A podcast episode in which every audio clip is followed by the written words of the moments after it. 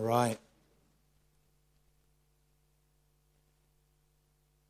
Yeah, you can go ahead and put up the first slide. Yeah, thank you. If uh, if if you've been with us for uh, for the last several weeks, we've we've been going through a series um, just looking at the nature and character of Jesus, like who Jesus is at his very core, and and so we've been looking how Jesus uh, is lowly and gentle has been kind of the title we've been working through, and, and we've just seen this beautiful picture of who Jesus is. Like he is uh, humble and gentle and meek and loving and kind and forgiving and patient and I mean just amazing who Jesus is. And and as we've looked at who he is in his character and his essence, we've been reminded that as, as people who love Jesus and who follow Jesus, that we are called to be like him. Uh, in fact, I'm not sure if you're aware, but, but the word Christian, it, literally means little Christ. Um, it, it's like if you named your child Junior, right? And so it, it means little Christ. The idea was that uh, when Christians took that name upon themselves in the early church, what they were saying is if you see us, if you see the way we live, you see an example of Jesus, who Jesus was.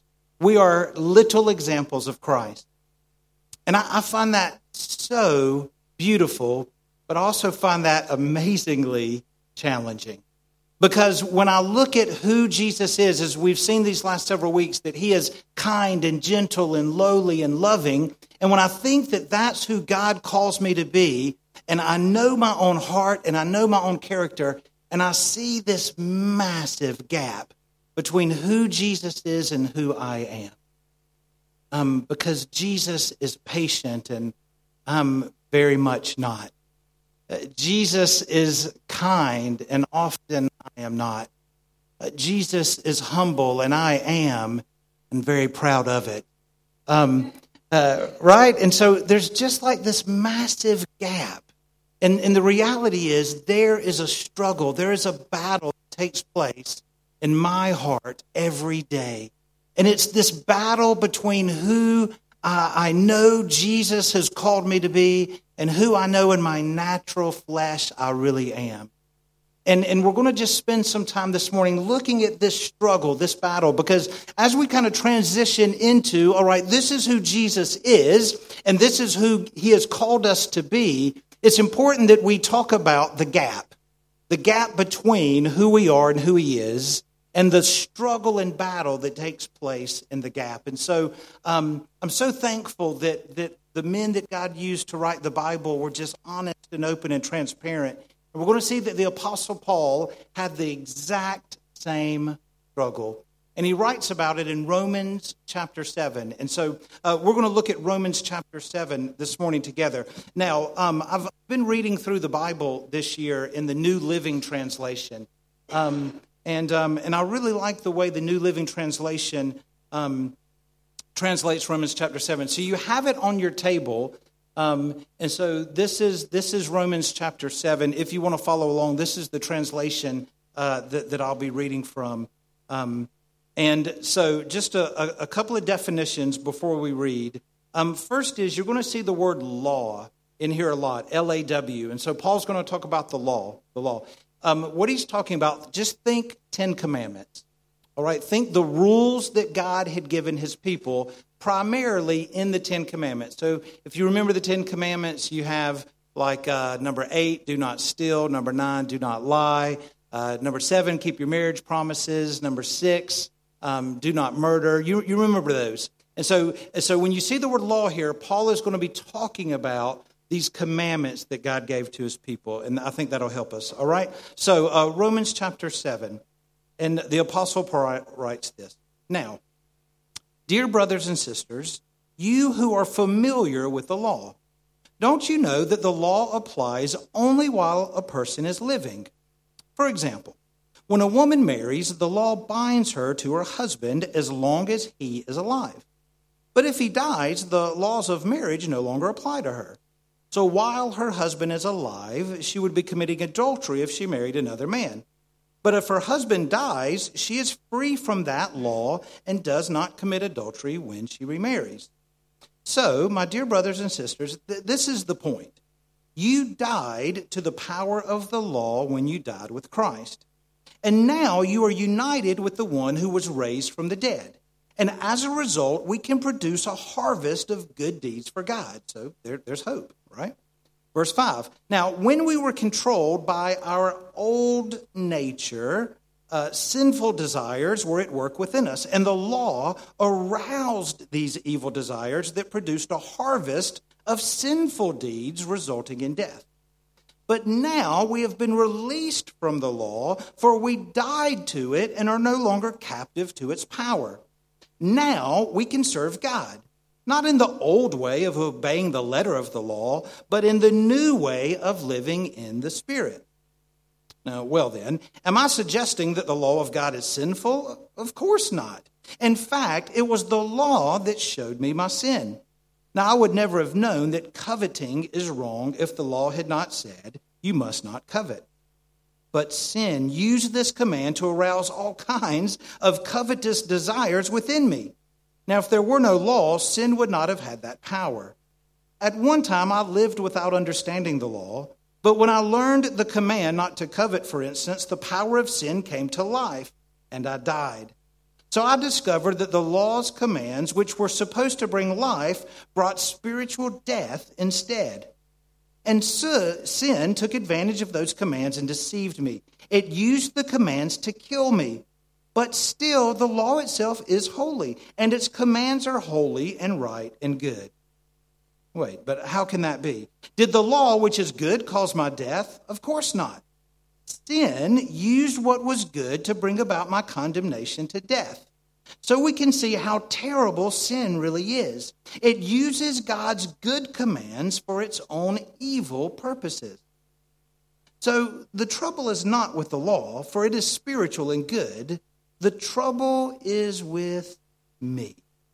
For I'm all too human, a slave to sin. I don't really understand myself, for I want to do what is right, but I don't do it. Instead, I do what I hate.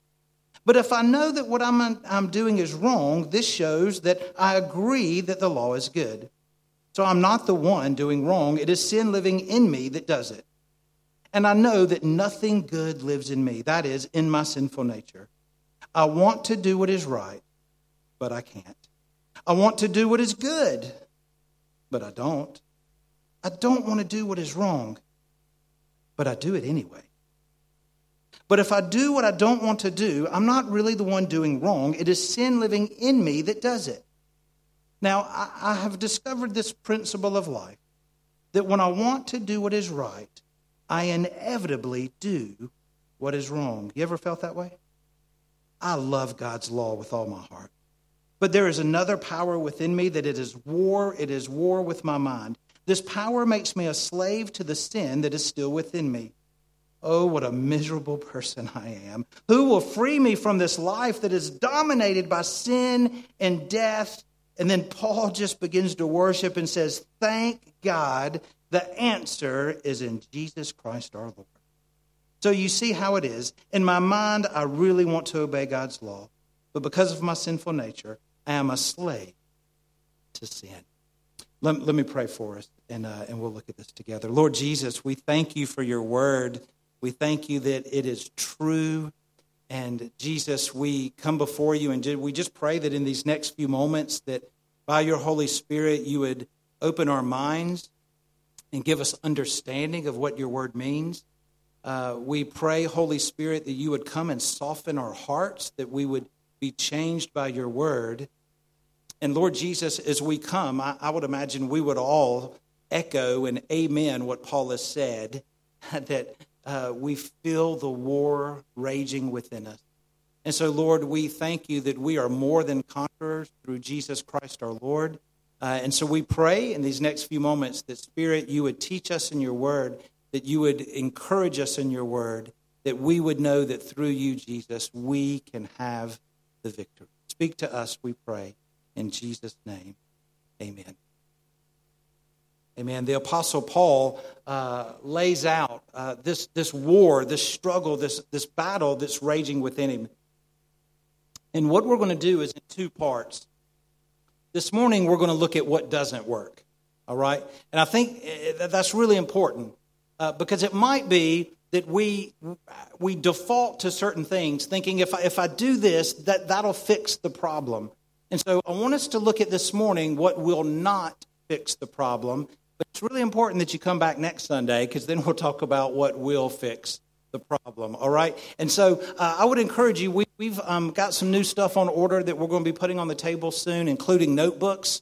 Um, but for today, you might just want to flip over that piece of paper with the translation. And I want us to get back into taking notes like we were pre COVID. So I really want to encourage you to do that. There's something about writing what you hear that helps. Uh, helps all of us remember. All right? So, um, we're going to see three things that will not work in the battle. Uh, number one, we see this that uh, as I battle my sinful desires, increasing my knowledge or understanding will not give me final victory. All right? Now look, look at that again. As I battle my sinful desires, increasing my knowledge or understanding will not give me final victory. Now, um, here's, what, here's what I want us to do, and I don't want you to call this out loud. Um, or, or even necessarily write it down unless you feel comfortable. But we need to make this real, all right? And so here's what you need to do. If, if you're fighting a battle, you have to know who the enemy is. Is that true? Like you have to know who the enemy is. I need you right now, and in fact, I'm going to pray and ask the Lord to help us. I need you to think of a sin that you battle with. I need you to think of a, a sin, a temptation that you battle with because see we've got to make this real it can't it can't just be nebulous is that right and so uh, let me let me remind you um, that Uh, are you listening say amen okay we do not come to church because this is a museum for saints we come to church because this is a hospital for sinners right we don't come here because we have it all sorted out we don't we don't come here for that we come here because we don't have it all sorted out and so it's, it's good to be real with ourselves, real with the Lord, and when appropriate, real with one another. All right? That might be is pornography. Just name it. It could be a critical spirit. It could be unforgiveness. It could be greed. It could be pride. It could be a substance could be a relationship. But you you know what it is. And and, and maybe you've kept this battle hidden. We're going to talk about that next time as well. That uh, we'll never fight and win the battle alone. But maybe you've hidden this thing away because of shame, because of fear. But I need you in your mind to just picture that thing right now because we're going to talk about what's not going to kill it. But we're going to see next time what will kill it. All right? So, Holy Spirit, man, help us just to picture that, whatever that is in our mind right now. And Lord, whatever that is, from, from lust to pride to greed to anger, whatever that sin is that we just can't seem to have victory over, Jesus, we we just pray that we could just envision that and that today could be a beginning of real victory in Christ. So help us, we pray, in Jesus' name. Amen. That thing, whatever it is for you, um, uh, increasing your knowledge or understanding will not give you victory over it. Uh, here's, here's what Paul says. Now, remember, uh, the Apostle Paul was a, a, lawyer by trade, he was a legal scholar, he was a religious scholar. He was as educated as you could get in his culture. He, he would have, you know, two degrees from Oxford, two from Cambridge, one in religion, one in law.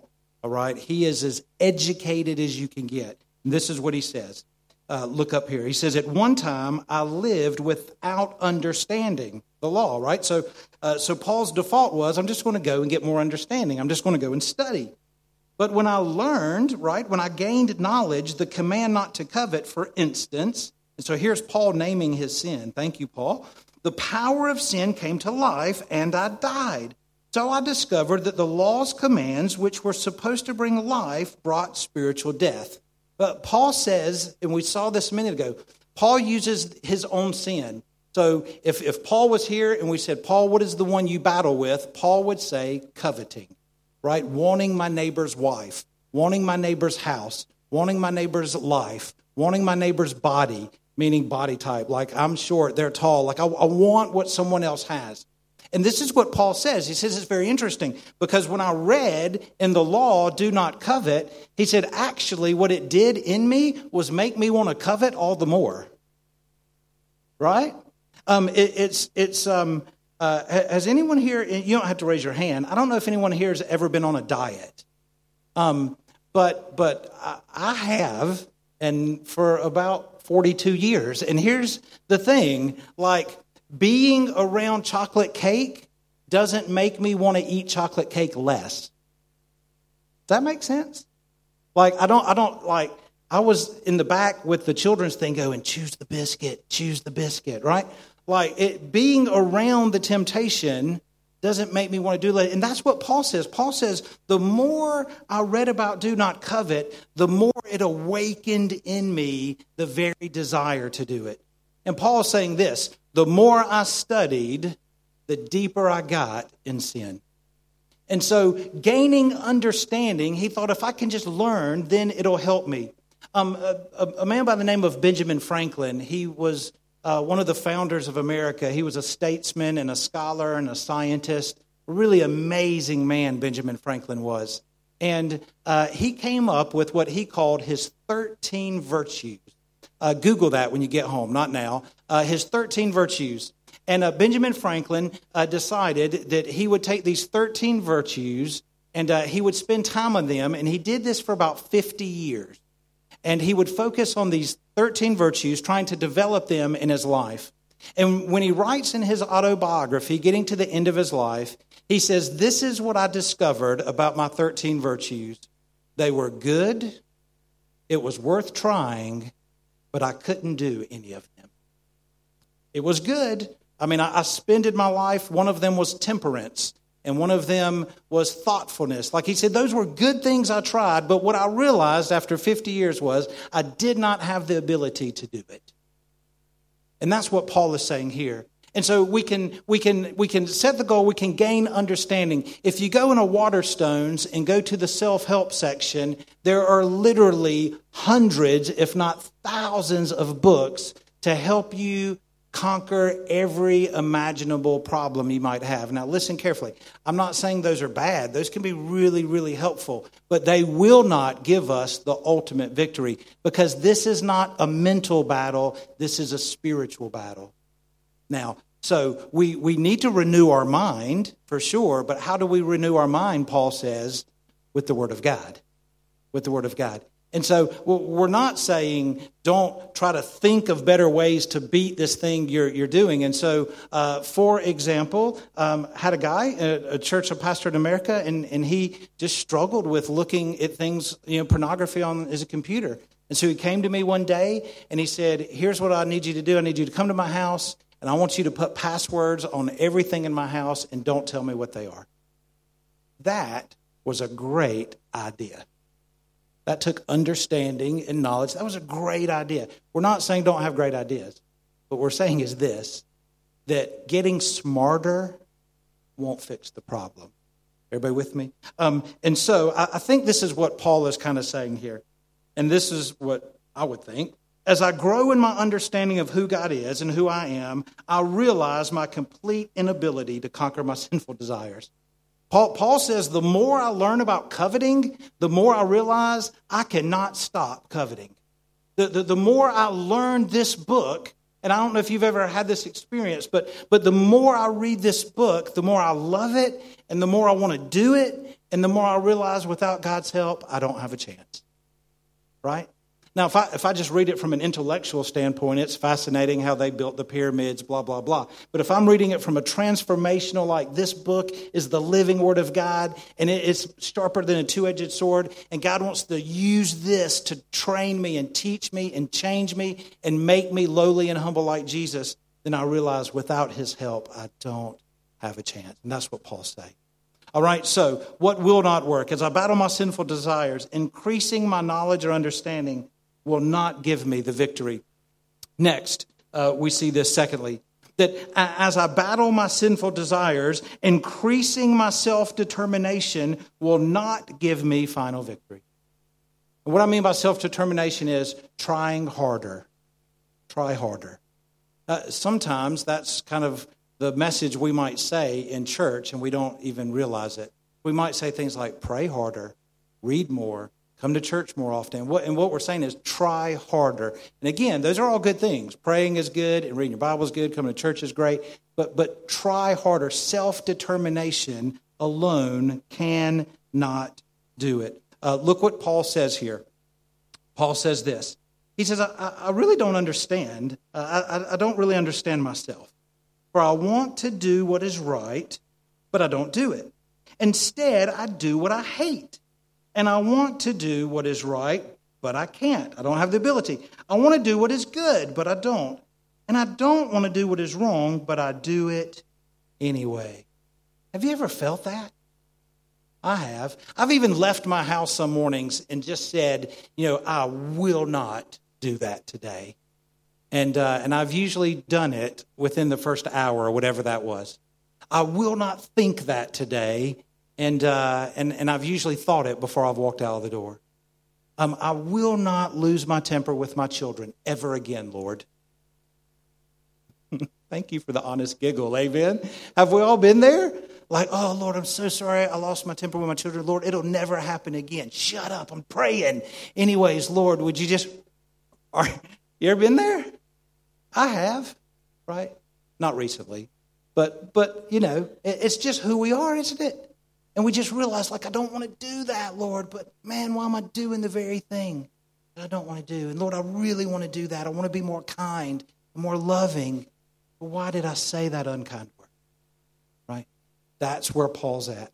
Okay? So getting smarter won't fix it. And I want you to look, look at this passage, and I want you to see, I want to do what is right right?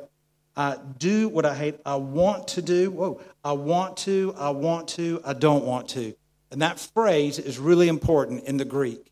All right? Remember the Bible, this would have been written in Greek originally, right? And that phrase, I want to, literally means to be resolved, a resolution, right? a resolution in legal terms is a powerful thing. It's something that governments do legal entities do. We make a resolution, and here it is. It's a, a, declaration of war is a resolution. That's the word here. So Paul is saying, I have resolved to do what is right. I have resolved to do what is right. I have resolved to do what is good. I have resolved to not do what is wrong. And I do all of the opposite. And this word resolved means it's the idea in English of like getting yourself worked up. I don't know if you've ever been to like a pep rally or like um, a football match where, like, remember that time Aston Villa won?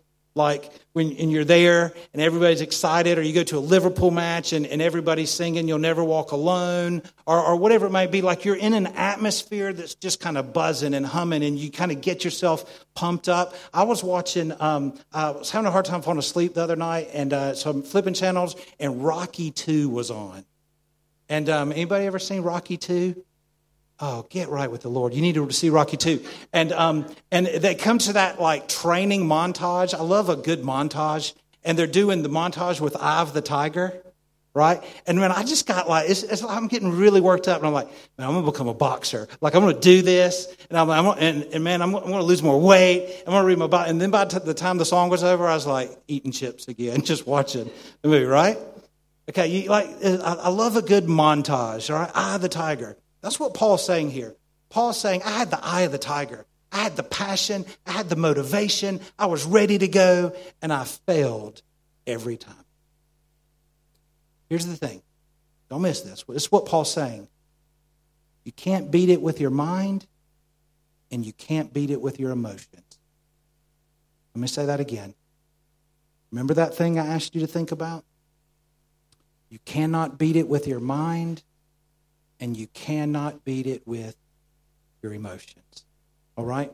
And then the last one. Um, as we battle sinful desires, uh, our mind can't beat it, our emotions can't beat it, and then uh, lastly, we see this.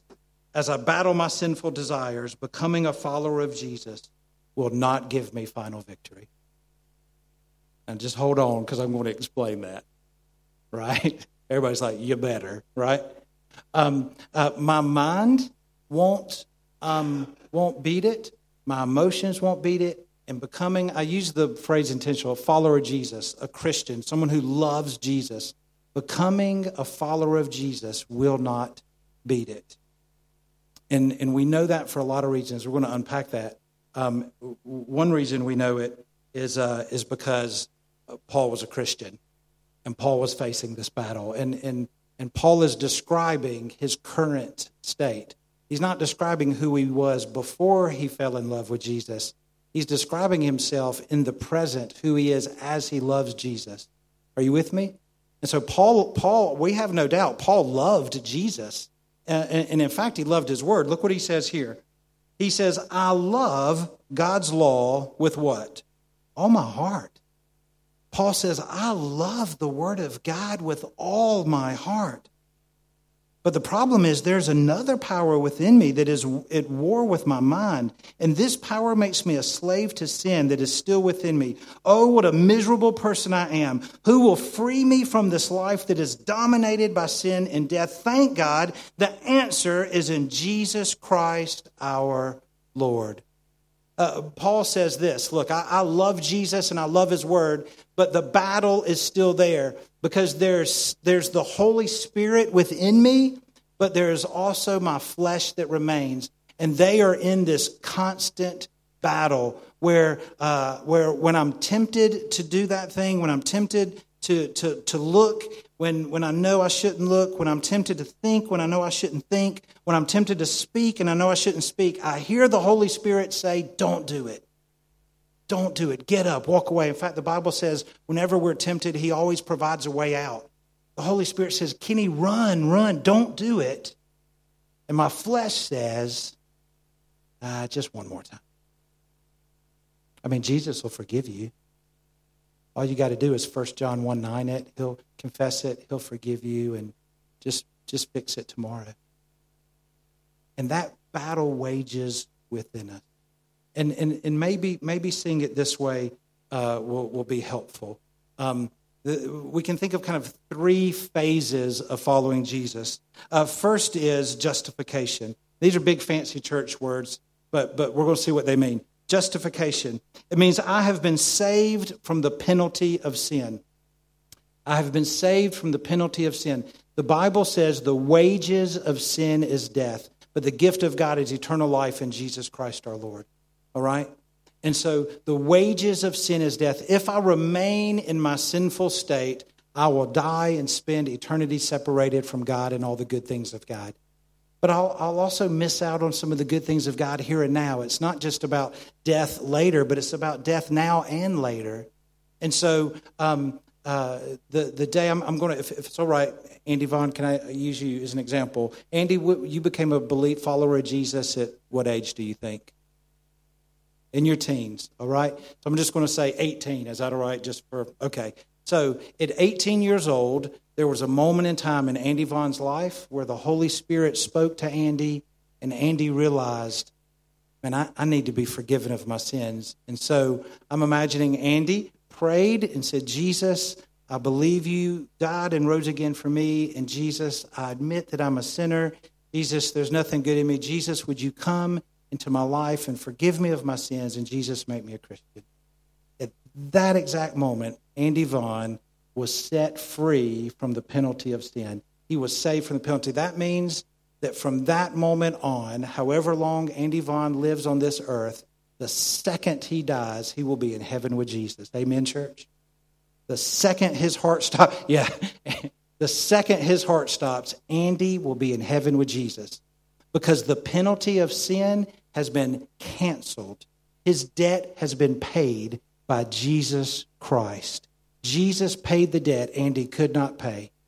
And because of that, the penalty of sin, it no longer applies to Andy. All right? So heaven is now his home. That's his destination. Now, did the Lord beam Andy up to heaven in that moment? No, the answer is no. Everybody say no because Andy's sitting right here. All right. Andy's still with us. Okay. Andy is still with us. All right. Uh, Andy, you are 38? Okay. 45. Okay. So that was a long time ago. Andy did that. And, and now Andy's still here. So this is what's happening to Andy now. And we call it sanctification. And sanctification is this I'm being saved from the power of sin. All right? So I have been saved from the penalty of sin, done. I am being saved from the power of sin. The penalty of sin no longer applies to, to, to Andy Vaughn, right? Heaven is his home. But now he's still here on earth and he's still tempted, right? Like, like any man or any woman. And so he is now uh, being saved from the power of sin. Uh, the power of sin wants to rule in his heart, but the Holy Spirit is in his heart. And so there's that battle. And, and the, the, the Bible says, work out your salvation with fear and trembling. And when Paul says that, he's not saying you need to do good works to become a Christian. He's saying, no, no, once you're a Christian, get yourself in spiritual shape. Um, and, and, so it's like going to the gym, right? You, you, you didn't make your body, God gave you your body. Now you go and get it in shape. Well, the Lord gave Andy salvation, and now the Lord is saying, go and work out your salvation. Get, get spiritually fit, right? And that's why we do the spiritual disciplines. And so, justification, I have been saved from the penalty of sin. And then we see sanctification here and now. I am being saved from the power of sin. And then, uh, and then one day, Andy will experience glorification. I will be saved from the presence of sin. Uh, Revelation chapter 21 uh, says that one day, for those who love and follow Jesus, that we will be in heaven. And, and, and the Apostle John says, and every tear shall be wiped away, and there shall be no sorrow, no sickness, no death, no mourning, for the old things have passed away. And he says, all things are now new. He says, one day in heaven, anything that sin has tainted will be new. There will be a new heaven and a new earth and a new Jerusalem, and we will spend the rest of eternity in a place where there is no sin and no effect of sin.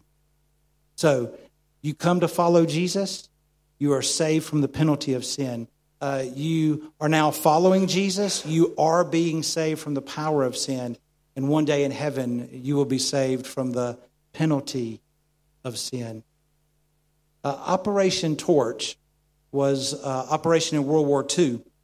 It was a joint a joint operation between the British and the Americans, and it took place in North Africa, and uh, and it's it's where um, where Rommel, the Desert Rat, the Germans were fighting with the Brits and the Americans in the desert, and uh, eventually, eventually, the British and the Americans were victorious and pushed the Germans out of North Africa. It was the real kind of first victory the British had had. This is after Dunkirk and after many things had happened. And so when news arrived at 10 Downing Street that they had been victorious over the Germans in North Africa, uh, one of Winston Churchill's advisors came to him and he made the recommendation let's, let's make a decree that we ring the church bells across uh, Britain. Let's, let's have the church bells ring and, and let's proclaim celebration that we have defeated the Germans in, uh, in North Africa.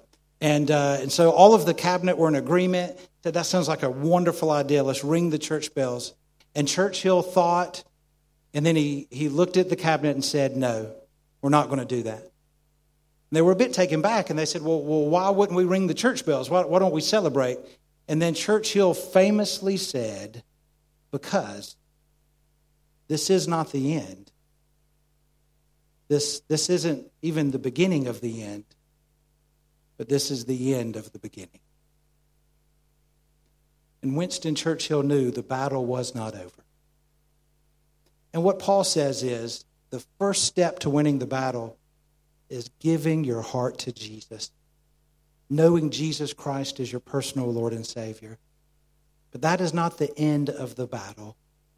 The battle still rages, but here's the difference. Now you have the weapons to win. Amen, church? Through the Holy Spirit and the Word. And that's why you need to come back next week. you need to come back next week. Uh, because don't walk away here thinking, wait, did Kenny say Jesus is not enough? No, no, no, no. Kenny said that's step one to winning the battle. The Apostle Paul knew that himself. He said, I love Jesus, I'm following Jesus, but this battle still rages within me. And uh, you need to come back for chapter 8 because Paul's going to share with you and I how we can have victory. Uh, never lose sight that in Christ Jesus, we are not just winners, we are more than winners. He says we are more than conquerors. So uh, I'm going to pray for us, but just I just want to just say that if you're here and you're not sure if you've made the first step, the first step is what Andy Vaughn did when he was a teenager. It's what many of us have done, and that is there was a day in your life that you just said, Jesus, I, I can't be the person you've called me to be. Jesus, I can't be the dad I need to be. I can't, I can't be the wife. I can't be the employee. I can't be the neighbor that I want to be. And, and Jesus, I realize that I've sinned against you and, and that the wages of sin is death. And so, Jesus, would you come into my heart and forgive me of my sins and make me new? And Jesus, I want to follow you. I believe you died on the cross and rose from the grave. If, if you've never done that, uh, when we're done today, please come and speak to me, speak to Dan. We would love to share with you how you can take that first step. But, but it could be that, that most of us are here and we've done that. And actually, we know we've given our hearts to Jesus. We know we love Jesus, but there is this thing in our life that keeps us beaten down. It, it, it, it we're, we're ridden with guilt and shame. And don't leave here with that. This is a safe place, and it might be today you just need to, to, to pull someone aside and say, hey, could we go and talk and, and pray together? Uh, we, were, we were talking in elders just this week about James says, confess your sins one to another. There, there is something liberating when we're able to speak with a brother or a sister in Christ and we can name that thing and we know that there's safety in that relationship to do that and just say, Would you pray for me in this? Because I, I, don't want to lose my patience. I, I, I, I want to be uh, generous. I, I don't want to lust, whatever it is. Like, if, if, if you just need to pray with someone today, please do that. Um, but, but don't carry that guilt and shame. Um, Jesus died for that, and he wants to redeem it and redeem you from it. All right? Uh, let me uh, let me pray for us, and then we'll uh, I think we'll sing we'll sing our way out. Maybe um, maybe that Waymaker one more time. Is that all right, Dan?